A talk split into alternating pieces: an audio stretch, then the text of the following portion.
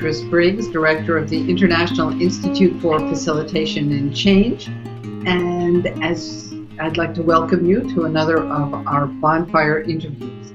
As I think you know, we uh, are preparing to publish a collection of the many amazingly wonderful articles that were published over the years in Bonfire, a monthly digital publication of the IFAC. And uh, several of our authors have graciously agreed to be interviewed in uh, honor of this launch of the new book. Today, I have the great pleasure of welcoming Lisa Heft, who is a, has an impressive curriculum that includes a lot of international work, an aspect that I find particularly interesting.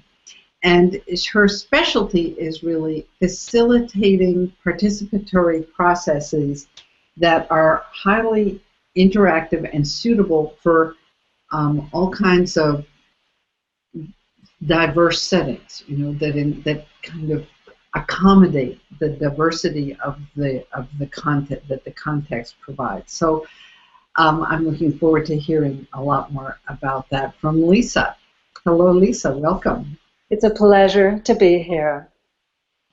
I'm enjoying uh, dipping into thought together about facilitation and these different participant-driven uh, uh, processes, uh, including the the ones I specialize in, because they're they're slightly different in the world of facilitation, and you can use them for such productive things across culture, across discipline.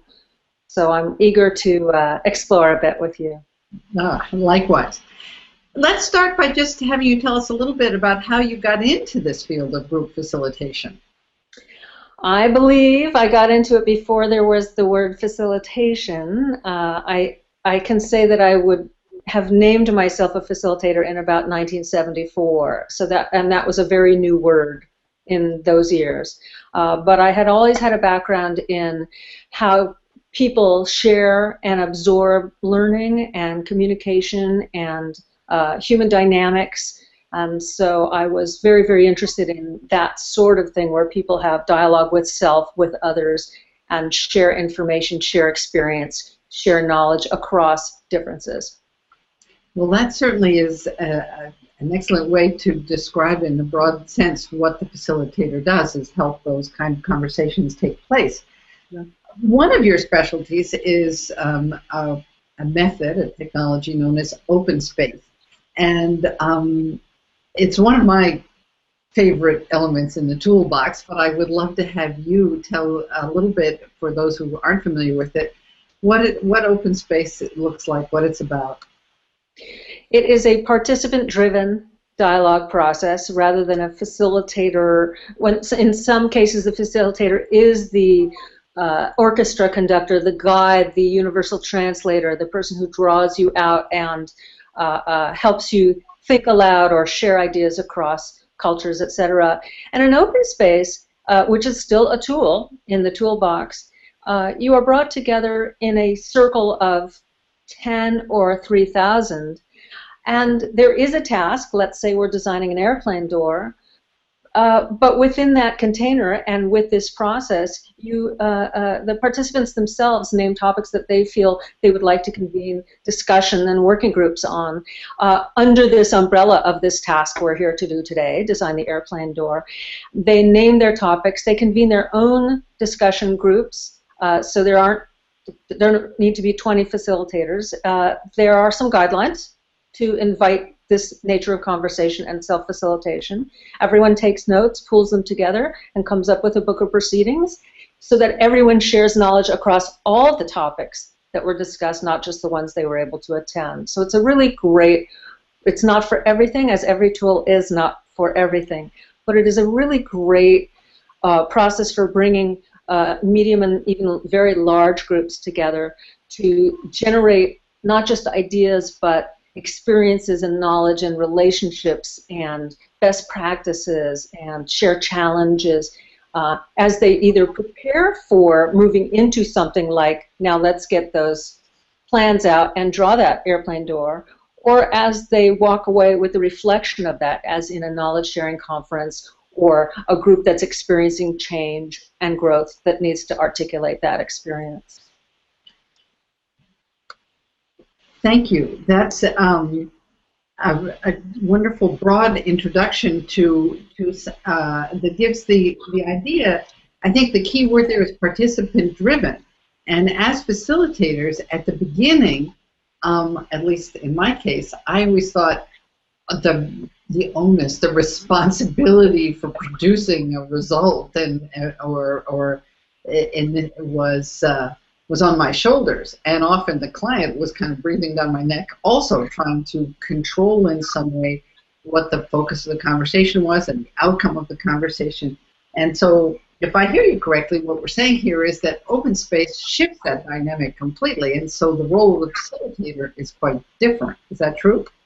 Yes, and and you have extensive talks with the client about this. I mean, so much of facilitation is the pre-work, which is to me extensive, and it includes everything about the environment as well as the issues, as well as the context, as well as what how this fits into the chain of actions, what carries forward post-event, you know, all those many things. But you are also exploring with this client the objectives and desired outcomes in order to select the right tool. But if open space feels like it is a good fit, you're definitely having those conversations where, you know, are you really ready to hear the participant voice? If they come up with a different idea, is is this the environment for that? Are we or are we just fooling each other? Do you know, are we fooling everybody? Do we want that? But so open space is really something where the uh, leaders of the organization, the client, the host of the organization or community are saying, no, you know, I think people collectively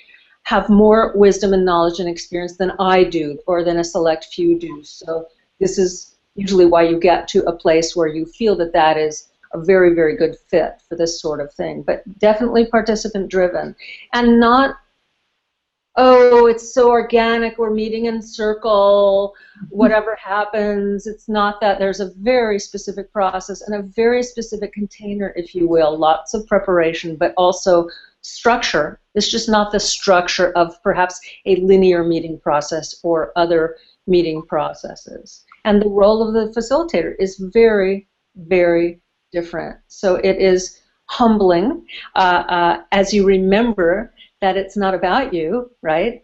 Uh, as the facilitator, it is about the people and their amazing abilities and passions and knowledge.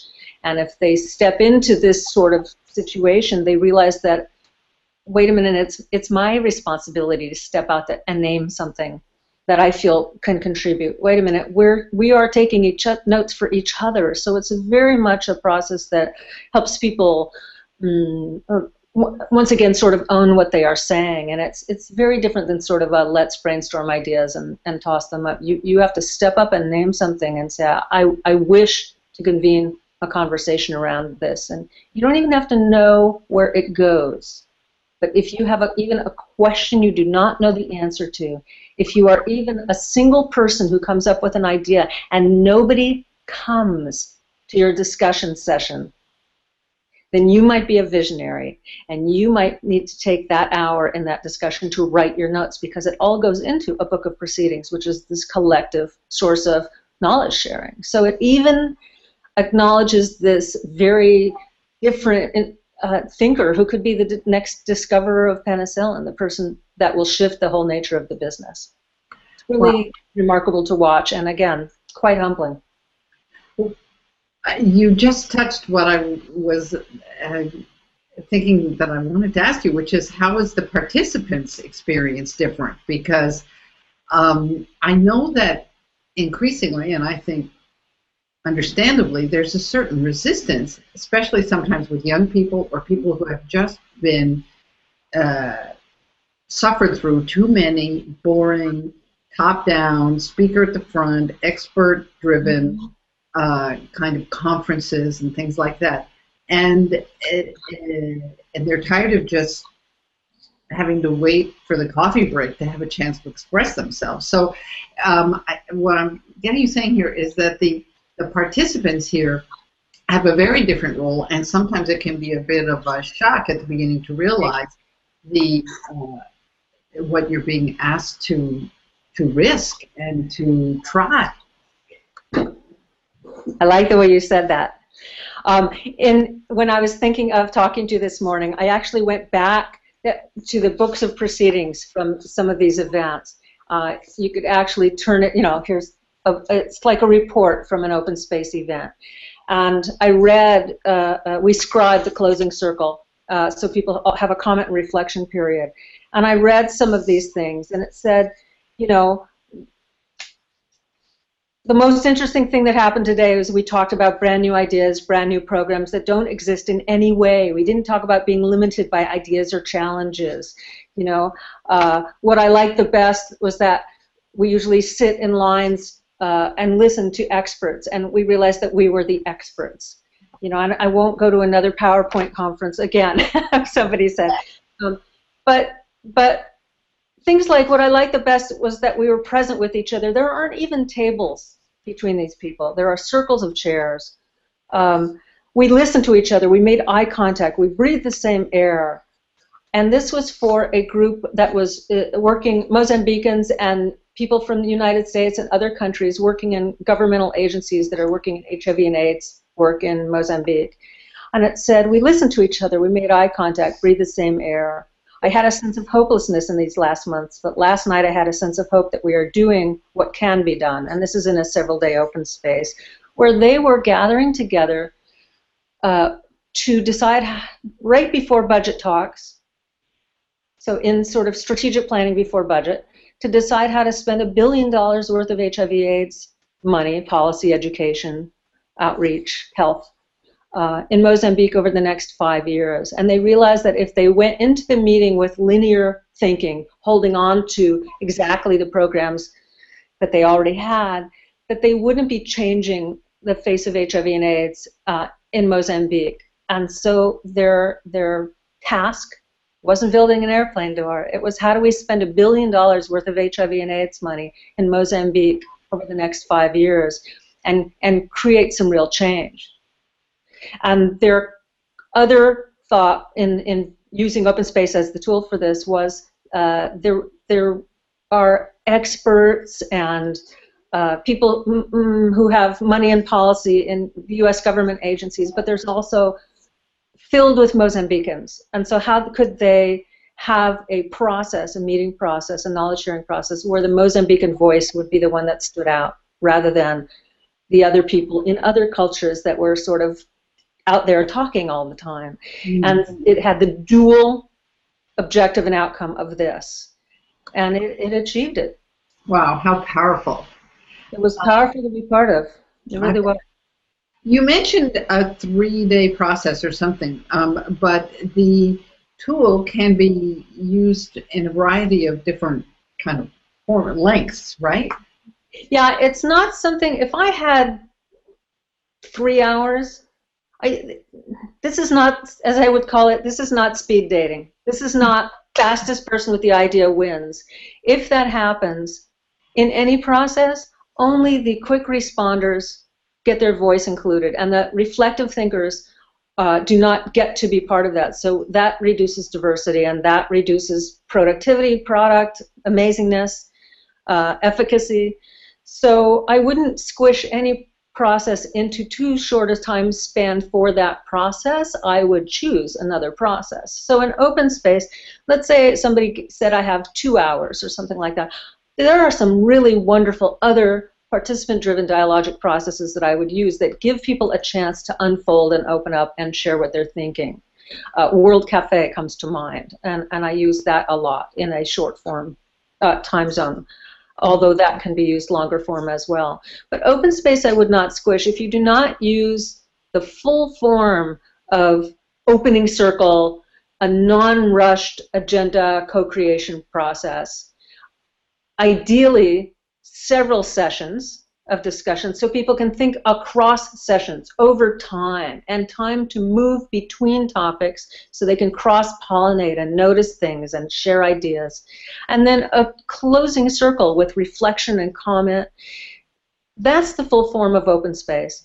To squish it or drop one of those is changing the human dynamics of that particular process. And I, I just wouldn't do it. It would be doing a disservice to the uh, overarching objectives and desired outcomes, it would it would shift those dynamics, and I would simply choose another process. But open space can be used for, let's say, four hours to a day to two days, maybe sometimes two and a half, and the deliverables, as I would call them, to those different length open space are different. So a four-hour open space will give you a different set of outcomes than a full day or a two day open space. As you know, uh, an overnight percolation, as I call it, is very, very good for some issues and topics and reasons, no matter what the process. So the time is part of the decision as well as choosing which process delivers.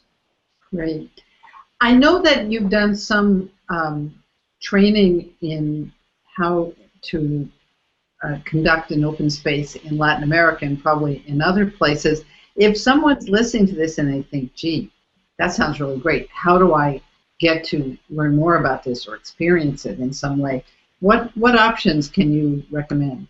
Well, the very first place, the place to begin, is Harrison Owen's book. And I mean the book, whether it's in electronic or audio form, rather than the other writings that we've all written about, including Harrison, uh, uh, since that book is the place to begin because it gives you full form, it gives you the reasons why, it gives you the nuances of why our role as facilitators are very different, very. We can we can break this process if we insert ourselves in it differently. Uh, and that book is called Open Space Technology: A User's Guide, and it is available in several languages. It is available in audio as well as electronic for some people uh, uh, listening to this from certain countries. Uh, and it really gives you case studies, reasons how it was developed. And it was developed, by the way, because he noticed, Harrison noticed that, you know, a conference, you see these workshops and programs, and, and but the really very best idea sharing, the best relationship building, the best breakthrough thinking, it all happened in the coffee breaks and the hallways. And that's one of the things that inspired his open space design, as well as just thinking about how marketplaces around the world uh, uh, self-organize and how businesses organize. And so it's good to read that book. And then you can do open space without anybody's blessing or certification. Consciously, it is not a certificated process. It is to be shared. Knowledge is to be shared, and we in the international open space community really feel very strongly about this. So you don't need anybody's blessing to be an open space uh, uh, facilitator. However, if your way of learning is experiential and with others and through workshops, and then then several of us do teach around the world in several different languages. Uh, we know each other. We are individuals, and we can we can uh, connect you with the individual who might be in your language or your country. Great. Yeah, I, I'm thinking that in my experience, I, when I've sometimes tried to convince, well, not convince, but suggest that a group might benefit from using something like open space, I've, I've run into a lot of interesting, what I would call distortions, you know, or misconceptions of what that might be like. And one of my favorites, I mean, in that way that you know, you like something that's sort of horrifying at the same time, um, was uh, a colleague who said, "Oh yeah, open space. We we used that with the client recently. The client had 18 different options that they wanted their crew to um, evaluate." And I said, "Wait." if it starts with the client has the agenda and the ah, hmm. you make might be a, definitely you can create a participatory process that will will dig into those and you know rate them and prioritize them or do something, but don't call it open space. Yes. yes. And actually, every time, every time, is it true? Yes, it is. Every single time I've heard somebody say, you know, we tried that and it didn't work or it didn't feel right, and I said, can you describe it to me? It actually wasn't open space. It wasn't the full form. Uh, it was part of something. Open space is not just sitting in a circle and putting things on a wall. Do you know what I mean? And you can do that. There's many different great ways of thinking that include that. But in order to ideally call something open space, like you call a hammer a hammer, so we know which tool to pick up, it's good to reference different named tools with their names so that our clients and communities and organizations do have the same access as we do of understanding uh, uh, what is what are good fits for good process. But I've seen it uh, not work, or I've heard that it hasn't worked because it wasn't chosen for the right reason. It wasn't the right tool. It was squished into too short a space. The facilitator inserted themselves and added more things and became a personality and tried to help. And this is really one of those absolute nots, not for this process. So it really wasn't open space that, that people were using. And I can be very passionate about some methods like open space and World Cafe, but doesn't that doesn't mean I hammer them into every single situation just because I'm passionate about them. Because yes, it's not about me. Back to that, it's really about this client and these participants and serving their needs and serving their dialogue and their organization. Not doing what I think is just really juicy and fun because I'm into it, you know. So I will well tell a client who calls me and says, We love you, we've heard about you, we want to give you billions of dollars. Well, um, I would hope, and we really want open space, and I will still bring them back to the, the specific analysis about what's your objective, what are your desired outcomes, how much time do we have, as I would for any process. Sure you know, who are these people? Why them? Can we invite more in the system, more people in the system to this? What's happened before? All those basic facilitator pre-work intake interview kind of questions. That that this emphasis on the pre-work is crucial. I know that when I'm training new facilitators, I say, look, 80% of the job is done before you step up in front of the group. I mean. All that conversation, all that um, uh, uh, discovery or due diligence or whatever you want to call it to really grasp um, who are these people, what is their issue, what are they really trying to accomplish, and what's possible. And one of the factors that you mentioned is you mentioned the word earlier, container. And there is a physical dimension to open space, which I think is also very important. I mean, you can't do it in an auditorium with fixed seats, for sure. and it's been, it's been done. Really? It, yeah, you know, humans will form circles to talk to each other. They'll turn into each other to talk to each other in any situation. So there have been situations where, because we share stories internationally about uh, what people have bumped into. And even in an auditorium, there is the possibility for turning to somebody or or looking across. And so but it's not our ideal room. We, we like to get a room that's at least double uh, the size of the number of participants like with any interactive process even interactive training.